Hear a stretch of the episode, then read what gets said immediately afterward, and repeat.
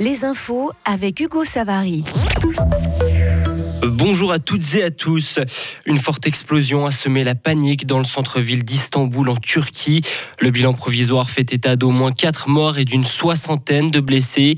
L'explosion d'origine inconnue a eu lieu dans la rue commerçante très fréquentée d'Istiklal vers 14h20 heure suisse. Les médias ont eu presque aussitôt interdiction de diffuser des images de la scène. Le président Recep Tayyip Erdogan a dénoncé un vil attentat.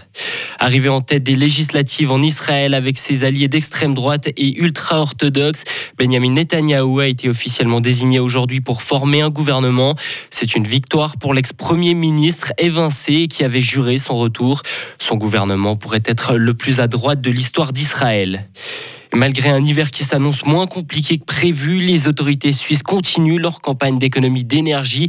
Il faut continuer d'essayer de consommer moins en baissant le chauffage, par exemple, souligne Berne, en prévision de l'hiver 2023-2024 qui s'annonce euh, bien plus compliqué alors que la Russie pourrait ne plus fournir de gaz du tout l'année prochaine.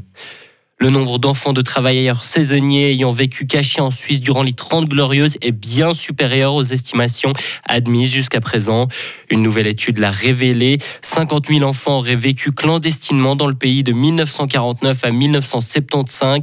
Le statut de saisonnier en Suisse n'autorisait le regroupement avec les enfants que durant 3 ou 6 mois selon les cantons. Le statut de saisonnier a été aboli en 2002. En sport, la Suisse repart bredouille de ses championnats du monde de uni-hockey.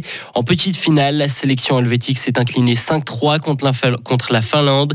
C'est la deuxième fois consécutive que la Suisse n'a pas remporté de médaille lors d'un championnat du monde. Ça n'était encore jamais arrivé. Et en, hockey sur glace à présent, l'équipe de Suisse a battu la Tchéquie 3 à 2 après prolongation pour son troisième et dernier match de la Karjala Cup à Turku.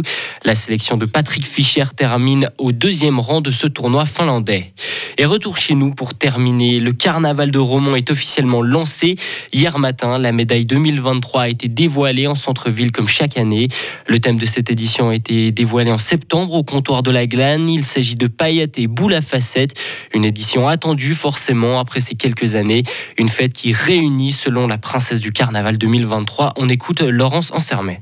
Ça représente avant tout, euh, bon, bien sûr, la fête, mais aussi la rencontre, parce qu'il y a tous les gens de la région qui viennent à ce carnaval et euh, c'est vraiment cette convivialité, ce plaisir de revoir du monde. Je pense que c'est en priorité les gens de la région, mais ici c'est très connu pour le vendredi. Donc je pense que le vendredi soir, en tout cas, il doit y avoir des gens de l'extérieur. Et également les Guggen, elles viennent d'un petit peu partout en, Suisse. Et ça, ça attire aussi du monde parce que ce carnaval-là met beaucoup d'importance au choix des Guggen et à la diversité, à la quantité des Guggen. Rendez-vous les 17 et 18 février 2023 à Romont. Retrouvez toute l'info sur frappe et frappe.ch.